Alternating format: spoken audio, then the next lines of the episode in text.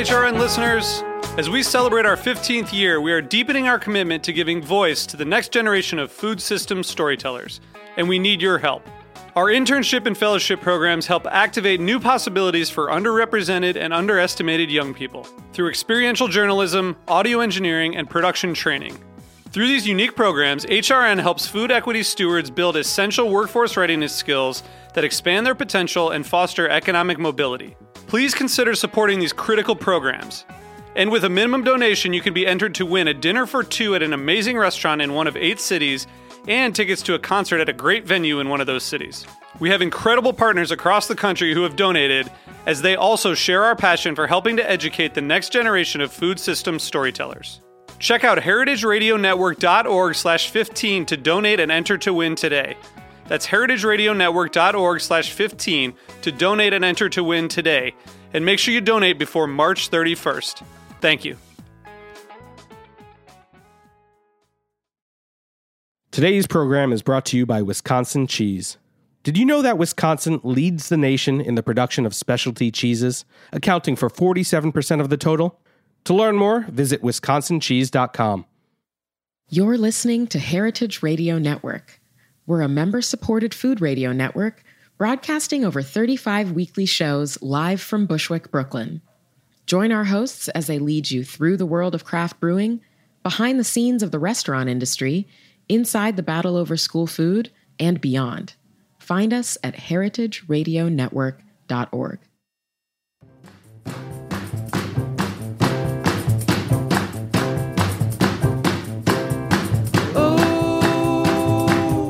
I like the way you do.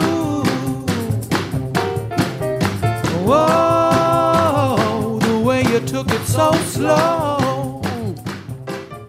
Hey, hey, you're listening to Eat Your Words on Heritage Radio Network, and I'm your host, Cathy Erway. So it is almost spring here in Brooklyn, uh, save for another nor'easter that's apparently headed our way. But uh, in between these sudden bursts of snow and sleet and wind, uh, I have been seeing some buds popping out here and there. So it's a good sign that, you know, spring, and with that, a new season of produce is on its way. And with that, CSA season, uh, a blooming, you know, colorful farmers market to shop at. So it is the perfect time to welcome Alana Chernila back on air. Hi. Hello. I'm so happy to be back. Thanks so much for joining us. And uh, Alana is the author of The Homemade Pantry and The Homemade Kitchen, which we had and uh, on the show, where we talked about on the show A few years back. three years ago. Yeah. But um, so Alana's new book is called Eating from the Ground Up. And she, I love your style, Alana. Oh, you, thank you. you are a champion of eating simple, local, uh, just healthful, simple vegetables and making amazing things with them, like in the homemade pantry and the homemade kitchen to use throughout the year. Um, so, congratulations. Thank you. So, okay, let's let's dive right into what eating from the ground up is all about. Um, on the cover, there is radishes. you start roasted radishes um, in a wonderful looking herby sauce. Yeah, that's like a feta mint, lovely, salty thing. Right. So Yeah. it's like a pastel green, Mm, yeah. nice and simple sauce. Um, you start the introduction talking about radishes Mm-hmm. and how you worked at um, your local farmers market for many years, and people would always ask about what to do with radishes. Yeah, radishes are terrifying for people, apparently. and I can understand. They're sort of bitter and spicy. Right. And um, and I think a lot, you know, it's amazing how we eat the vegetables that we eat in our lives or like whatever our parents fed us. And then we don't ever touch the other ones. And so often the farmer's market is one of those opportunities for people to have experience with new vegetables, but often they need some help. And that was kind of, I started working at the farmer's market now 10 years ago or so. And um, I found that the thing that I loved most about it was that I could be that help. And I was sort of learning along with them. so, Good job. Yeah. yeah, but it was like it was so inspiring to be able to say, you know, you could see they were going towards that familiar like butterhead lettuce, and then it was mm-hmm. like they'd sort of hang out over by the fennel, and you're like, you know, I'd be like, have you tried fennel? Like, Yeah. let me talk to you about it. Um, and it's funny, you know, that was really the beginning of my food writing career. Mm-hmm. I was working at the market, and I was loving that conversation. And I was also I was in my late twenties and I was totally lost in terms mm-hmm. of what I was going to do with my life. And I was um, and and I was doing all these other little jobs, but I was doing this work at the farmers market, and I was having a drink with a friend, explaining my dilemma, and she was like, "You should start a blog. You should you should start talking about recipes." And in the five minutes between that conversation and when I got home, I came up with the idea to call it "Eating from the Ground Up," and I started it that night. Oh my gosh. And it took this long for that idea to become a book. This book. But it's really the heart of what got me started. Right. just this, yeah, what to do with a radish. what to do with a radish. And I, I think that it's a really great question because, um, you know, a lot of people would eat it just very, really simply, uh, like just fresh. Sure. And just bite it. And it's delicious. or I feel like there's not a lot of middle ground. Like the other alternatives people might think of as really chefy, kind of like high minded, like gourmet preparations. Yeah. That That, happens so often with, vegetables. Right, right. With many vegetables. So you offer this really great common ground. And I wish I had a farmer's market attendant who could offer me that because I had on the other end of that, you know, shopping experience, I was I was that customer who was like, okay, I'm gonna figure this out on Yeah. my own and It's scary. yeah, yeah, but you know that that kind of you kind of really prove that sometimes what you really just need is a person to person anecdote about how to cook something. Yeah, and I feel like that's really how things, um, you know, how I learned, Mm-hmm. and um, and it's true. And now, and, and it was amazing how, especially when I would develop relationships with people at the market, they would come back to me and tell Yeah. me about like I did this, and then I also You're did like, this. let me try it." Yeah. yeah, and it was Right. You know, that's where a lot of these recipes came from. And I just think people try to complicate things when it comes to vegetables. They hide them in things or they turn them into something else or Right. they bake them into things Overcomplicate them. yeah they're so good though Or undercomplicate Right, them, I say. Um, so I, I would say that, you know, it's rare to see a book like yours because, you know, you came through this not as a chef, no um, but as, you know, your book and your blog really speak for, you know, your your kind of philosophy here. So Yeah, I'm definitely a I home see too many. Yeah. Yeah. yeah, and I think, um, you know, there are actually so many great vegetable books out right now. Mm-hmm. I think vegetables are totally having a moment, and I love that. Um, but I haven't. I, I feel like, you know, I love a good chefy vegetable recipe, or um, I'm curious to see how people can turn vegetables into rice or noodles or whatever. But it's like. It, the the recipes that I think really make a difference are you know it's Wednesday night and you have a head of broccoli like what are you going to do with it right now for dinner and. Yeah. so that's what I was trying to capture with this book Yeah, you write in the introduction that, you know, yes, you can hide vegetables into a smoothie or hide them in the form of a noodle, right? Yep. Or zoodle. or zoodle Okay. We know that. Um, but, you know, you wanted to spotlight the vegetables when they're just prepared sort of well. yeah Do you think that a zoodle is not the best way to highlight a, a zucchini? you know I don't want to speak poorly of anyone's Okay. preference on how to prepare zucchini but zoodles is not the way I do it for sure Mm-hmm. yeah I you know I feel like um, I like a good noodle myself Yeah. so and and you know it's not all about just um, needing to eat more vegetables. It's really about enjoying the vegetables. Yeah, is what you're talking about. It's all trying about the pleasure, for say, sure. right? Because Yeah. your book is not strictly vegetarian, nope nope but it's mostly vegetarian. Yeah, and I think even you know I lose I use a lot of chicken stock Mm-hmm. um, and those sort of ingredients, but all of them can be really easily replaced for vegetable stock, or you know it's very easily Right. adaptable if you're vegetarian or even vegan. Although I'm a big fan of cheese, so I have to put that warning out. And I think it's funny I, I talk about this in the book, but my younger daughter when she, she was actually one of my editors of this book She's- Rosie? yes Yeah, rosie okay. she's she's proved to be a pretty amazing reader so Okay. and she was reading one of the last passes and she was like, uh, Mom, I really think you should call this book Vegetables with Cheese. I was like, I don't know how well that's going to go over. Actually, that could be. I mean, a very pared down, you know, honest title Right, exactly. for a book that I'm sure a lot of kids would like and grown-ups. Yeah. Or vegetables with fat. right. Vegetables with fat, vegetables with dairy. Vegetables Yeah. that just need a little some help. you know, Exactly. I mean, it really it. comes down to the fat and the salt and the acid. So all those those three things are really going to make anything sing if you know how to use them. Yeah. So you said vegetables are having a moment. Is that for health and sustainability and, you know, You know, meat- I wish I could get down to the answer to that question. I mean, what do you think? I, yeah, I mean, I, I hope it's not just a moment, Uh, yeah. but I, I think it's a, hopefully a greater, um, you know, awareness of vegetables tasting good. Yeah, know, that's like my you. hope too. Yeah. And I think also, I think it has something to do with the fact that we also have a growing agriculture movement um, that's that involves farmers who are really excited to try new unproven varieties. Which it- you know, it takes a lot of courage for a farmer to to plant something that hasn't that's not proven Right. um, because every single little inch of real estate is money so um, I think we have a lot of innovative farmers who are growing some incredible things and making those available to us, and we have to try them. Yeah. So that I think that's really lending it, lending to that moment. And you know, I think health is part of it, but I hope that that's, I kind of hope that's the passing piece of it, mm-hmm. Mm-hmm. because I feel like.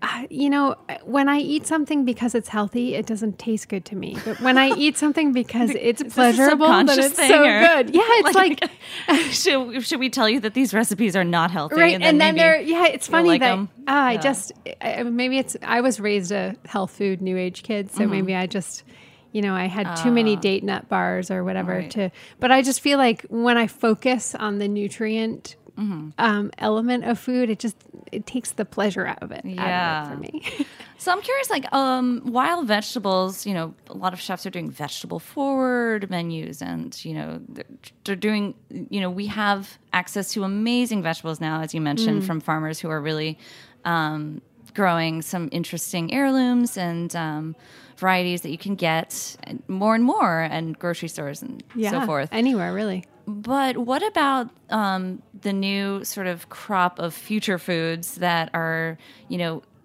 also sort of telling people that you can eat less meat by eating these meat replacement things. They're like a you know meatless burger that looks like a burger, and like that's that's a good way to reduce our meat consumption for for health and sustainability. Yeah, I, it seems, you know, it's funny because I feel like that's happening at the same time as soy is losing its glow. So Mm-hmm. These foods are now like these meatless burgers are now. You mean like tofu? and Yes, stuff, yeah. exactly. So, so I think there's always this race to figure out new protein sources. Yeah. Um, but uh, you know, I'm I'm really in, I'm really interested in kind of in these conversations around making the vegetable the center. Um, and sort of adding the meat or the protein as the side. Um, because I, I think that's a great way to eat. And it seems like uh, it is a great way to eat, but it needs a little bit of education. Like as Definitely. you've learned. Yeah, and it definitely goes beyond time. the cauliflower steak. I feel like a lot of times it kind of stops there, but Yeah. um, and often it's about um, incorporating a couple of different dishes at the same time, and Mm-hmm. um, yeah, and really learning how to use those fats in Mm-hmm. a way to make the vegetables super satisfying. So. Um, but yeah, the future fu- foods, it's an interesting, I mean, I think, you know, right now I feel like there's definitely a lot of motion towards going, you know, losing meat from our diet. So mm-hmm, uh, mm-hmm. I, I'm not sure where that's going to go. Yeah, there's a lot of ways you could do that. Um, but I, it seems like the most simple way is to make something that looks like meat. or, Yeah. you know, that what you're used to instead of having to kind of rewire your thinking around food. Yeah, I- Which hopefully isn't too hard. I know it's I, I I've always maybe again maybe my new age health food upbringing, but I I'm, I'm always resistant to the things that stand in the place of others. You know, like I feel like um, I love you know I love tofu because I love tofu like and I love to like I like I like to make fresh tofu like the you know and I don't like to think about it instead of chicken because Right. it's not chicken. So Right. but I do think there's some really interesting innovations happening. So I'm excited to try them Yeah. as they as they come. so no gimmicks in this book. You No. won't find that quote unquote steak Nope, no cauliflower steak. No steak. However, you do have. Uh, I was curious about this one, um, just to get a sense of Alana's brain. Um, for the intro of Indian spice shepherd's pie, Uh-huh. um, you write in the head note for this recipe: "When I come into a bounty of rutabaga, shepherd's pie is the first thing I make." Because don't we all always come into a bounty of rutabaga? Actually, no. I do see rutabaga, and I want to make something with it. But right so now, there's and, yeah. and in the grocery store, there's like Yeah. piles of them right now. and They're yeah, cheap. they're so cheap. Yeah. Yeah. I, I find I rutabaga thought to, of shepherd's pie though. I find rutabaga to be inten- really intense on its own, but when it's um, when it's sort of mashed in and um, it goes really really great with those Indian flavors. I love that mm. recipe. Yeah. yeah, so strong flavors are a good complement. Yeah, exactly. And you're adding a little bit, again, a little bit of the dairy and cream to sort of mm. temper the bitterness. And mm-hmm. because all those bitter vegetables, if you, with the fat and the dairy, then that like the bitter turns to this silky deliciousness. It's, those are my favorite flavors of vegetables, like broccoli rabe and mm-hmm. endive. And, and uh, they, there's a magic that happens there when you add the right things. Love it. And you're also decreasing the, or you're adding more vegetables to an otherwise meaty dish. Yes, which is a great way to do it too. Like if you're, you know, if you're used to having tacos with ground beef, you know, and you're just like normally you would have like two pounds of ground beef. Right. You could substitute a pound and a half of that with vegetables, and it's like you're still getting that meatiness, but then you might have like zucchini and carrot and onion and Uh-huh. all sorts of things in there, and you're getting and it and there's more flavor. Right. So you don't have to choose between the beef tacos and the veggie tacos and make combo. Exactly. Yeah. Mm-hmm. Work the vegetables in. And that's a really great way to think about that random zucchini that's sitting in your fridge. Yeah. Or like, because so often vegetables, they, you know, you throw them in the compost or the trash because they get withery and sad. So the more dishes we can have where we can just like throw them all in that are more interesting than vegetable soup, which certainly have it has its place. Mm-hmm. Right. Um, I think the better. Or also, you have a smaller amount of beef, but you have a bounty of rutabaga. you know, Exactly. like, so it's, it goes hand in hand. But yeah, it just takes a little adjustment of thinking. Yeah, But yeah. let's explore more of those recipes after a quick little commercial interlude.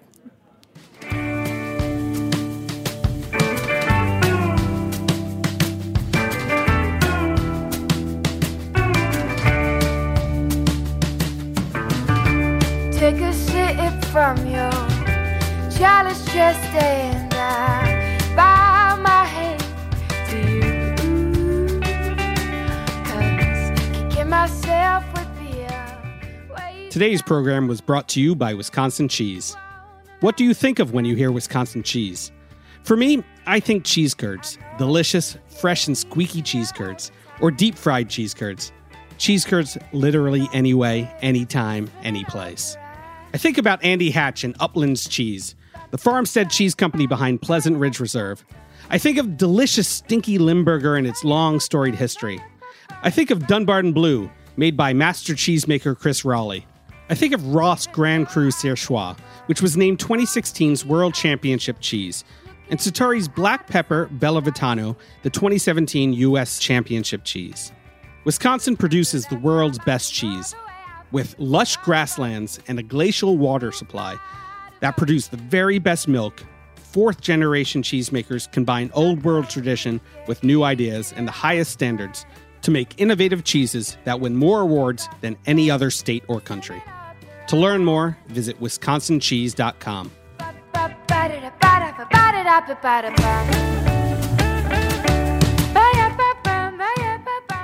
All right.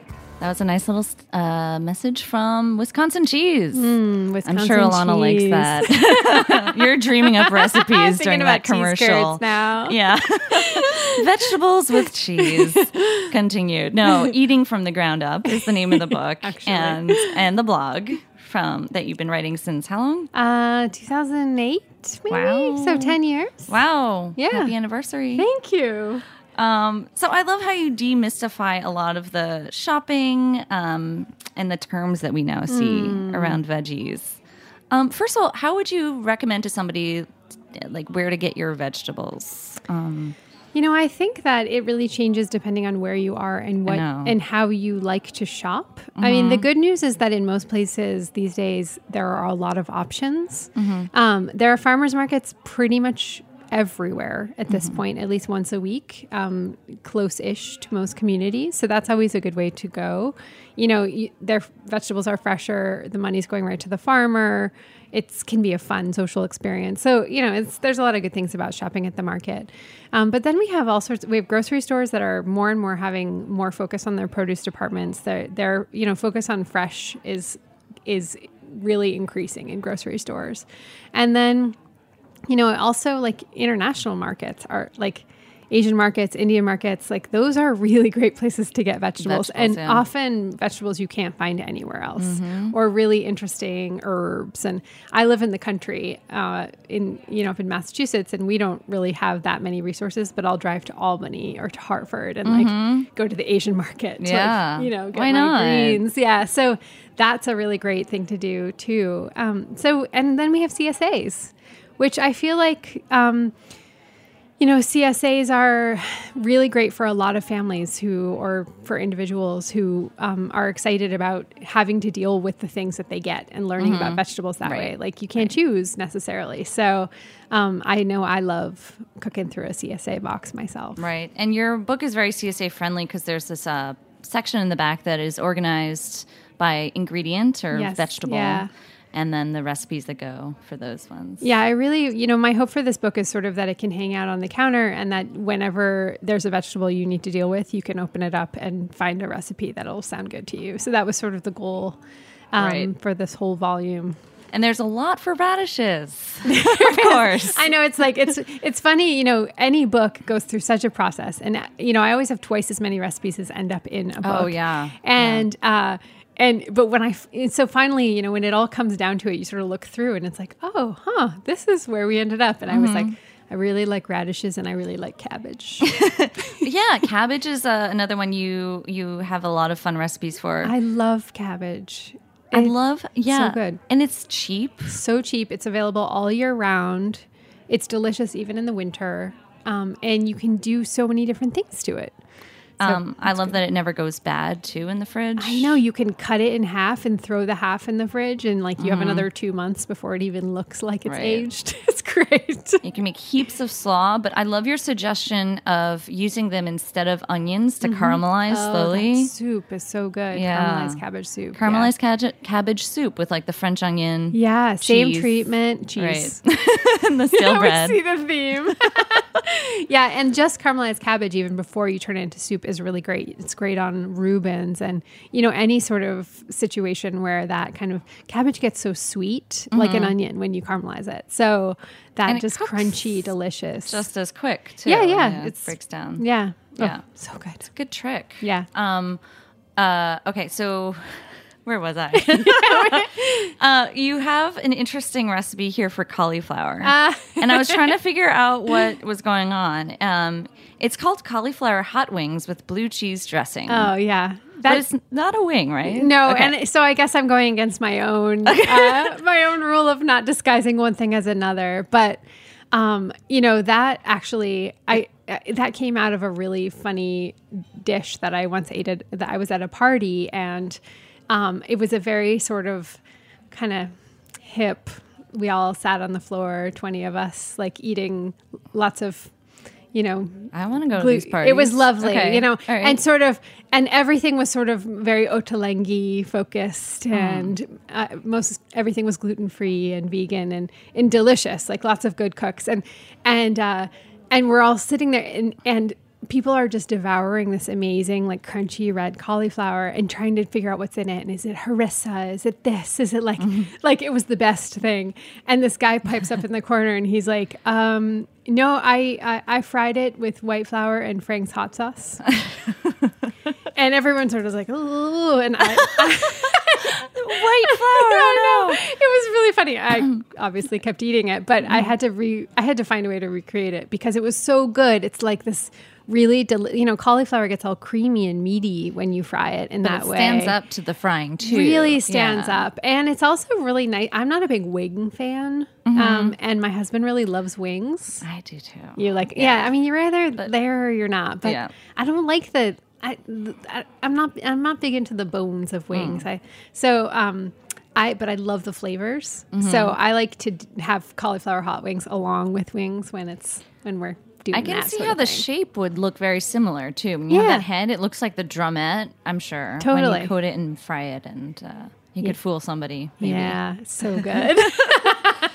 That's a fun one. Um, you also have um, you, you mentioned that you can't eat eggplant. Yeah, I've never been able to eat eggplant, but I have I have a, such a crush on it. I really wish that I could. I love that you have a crush on eggplant. It's so beautiful. Yeah. And people love it. But um, my grandmother couldn't eat it. I can't eat it. My husband can't eat it either. So like um, I don't know what it is. I can't, meaning what like happens? horrible stomach ache. Oh, Yeah. So I can't I can't do it. Well, thanks for providing recipes for it. Yeah, I had to. uh, Yeah. My my good friend who is a the recipe tester for this book, she contributed that recipe because Mm. I was like, please. I, and I've heard a few complaints that I don't have enough eggplant recipes in this book, but I hope people will forgive me for just. That's very having one. hospitable of you. I, I appreciate that. So, but this is really interesting, though. The eggplant dengaku yeah, is a grilled eggplant with some miso. yeah, um, it's like a Japanese flavors, Mm. um, miso and ginger, and it's and it uses those really beautiful little um, Asian eggplants. oh the fairy. Oh, The oh, fairy ones thin one. will work too, but really those beautiful sort of they look like eels or something. yeah, yeah. And um, in the summer they're they're really easy to find and they're nice because I feel like big if I were to be eating eggplant, big eggplants are such a uh, it's a real commitment. yeah. Whereas these little beautiful, you know, you can just like eat one of those for dinner. Totally. Yeah. Totally. Any color will do too. Yes. I'm sure. But um, yeah, that sounds like a really. I didn't uh, know that uh, name for it, but it sounds like a super. All these recipes are super simple, Really simple. and I love how you have this section in the front that is like barely a recipe. right. It's just like you know, caramelized Hakurei turnips, um, pieces of a meal, Mm-hmm. Yeah, perhaps. yeah, absolutely. And really preparations.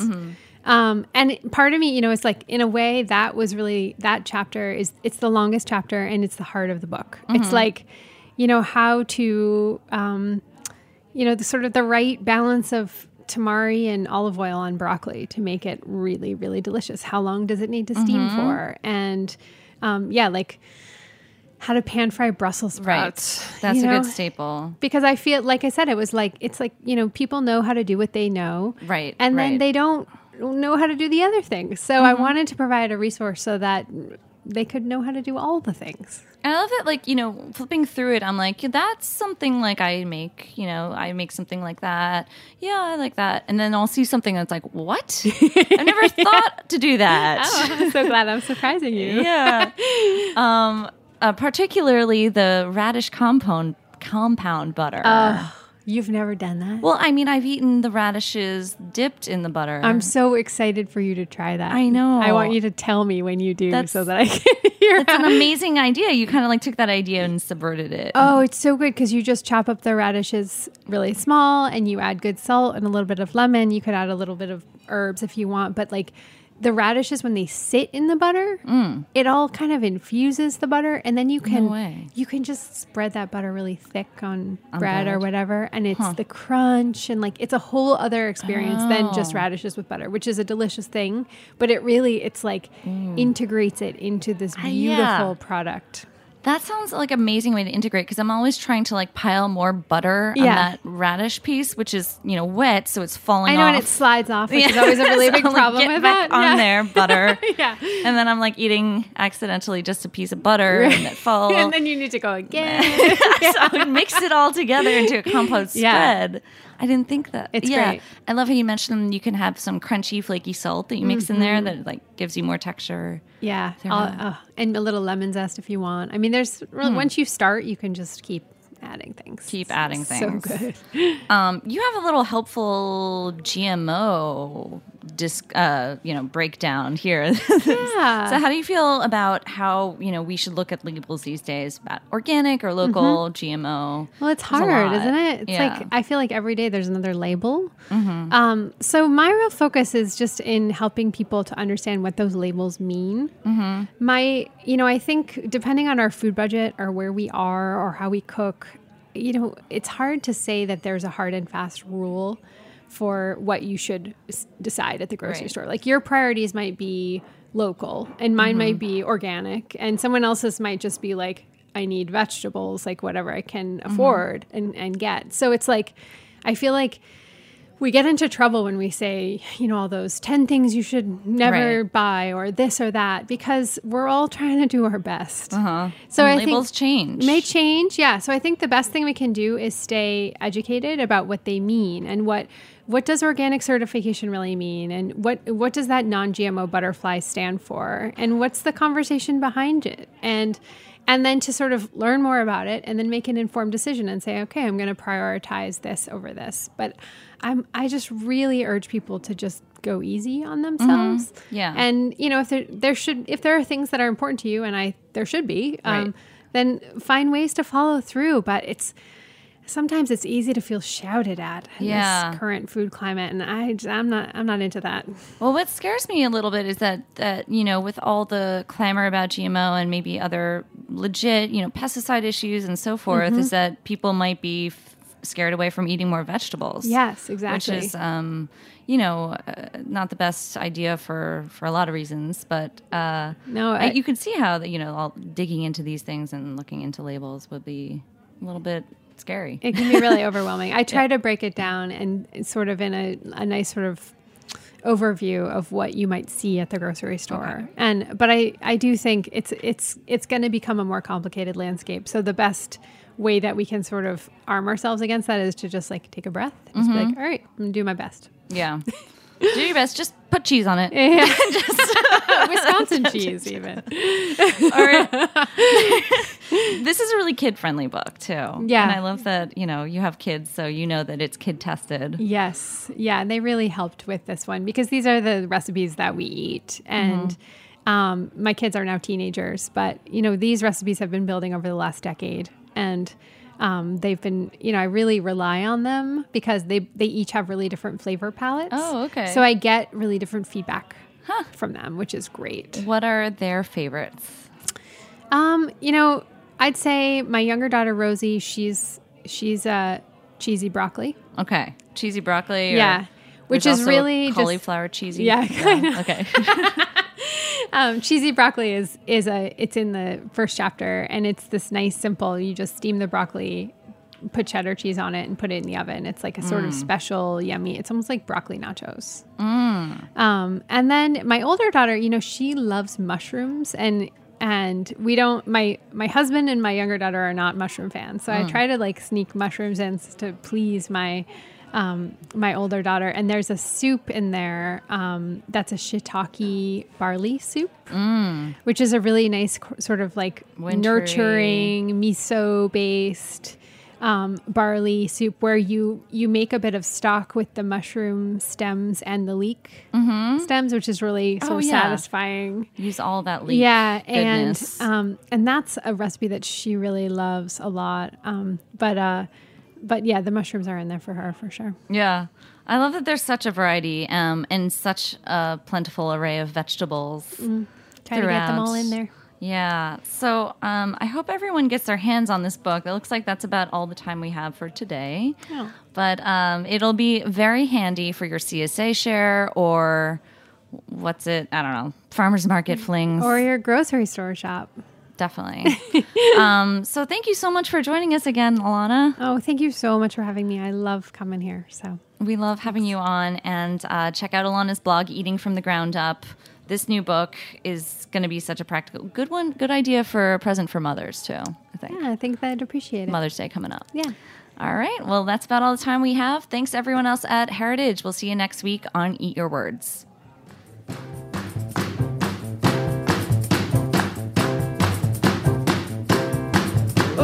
Ooh, I like the way you do.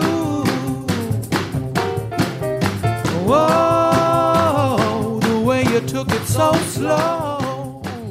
Thanks for listening to Heritage Radio Network, food radio supported by you.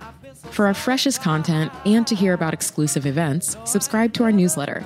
Enter your email at the bottom of our website, heritageradionetwork.org. Connect with us on Facebook, Instagram, and Twitter at heritage underscore radio. Heritage Radio Network is a nonprofit organization driving conversations to make the world a better, fairer, more delicious place. And we couldn't do it without support from listeners like you. Want to be a part of the food world's most innovative community? Rate the shows you like, tell your friends, and please join our community by becoming a member. Just click on the beating heart at the top right of our homepage. Thanks for listening.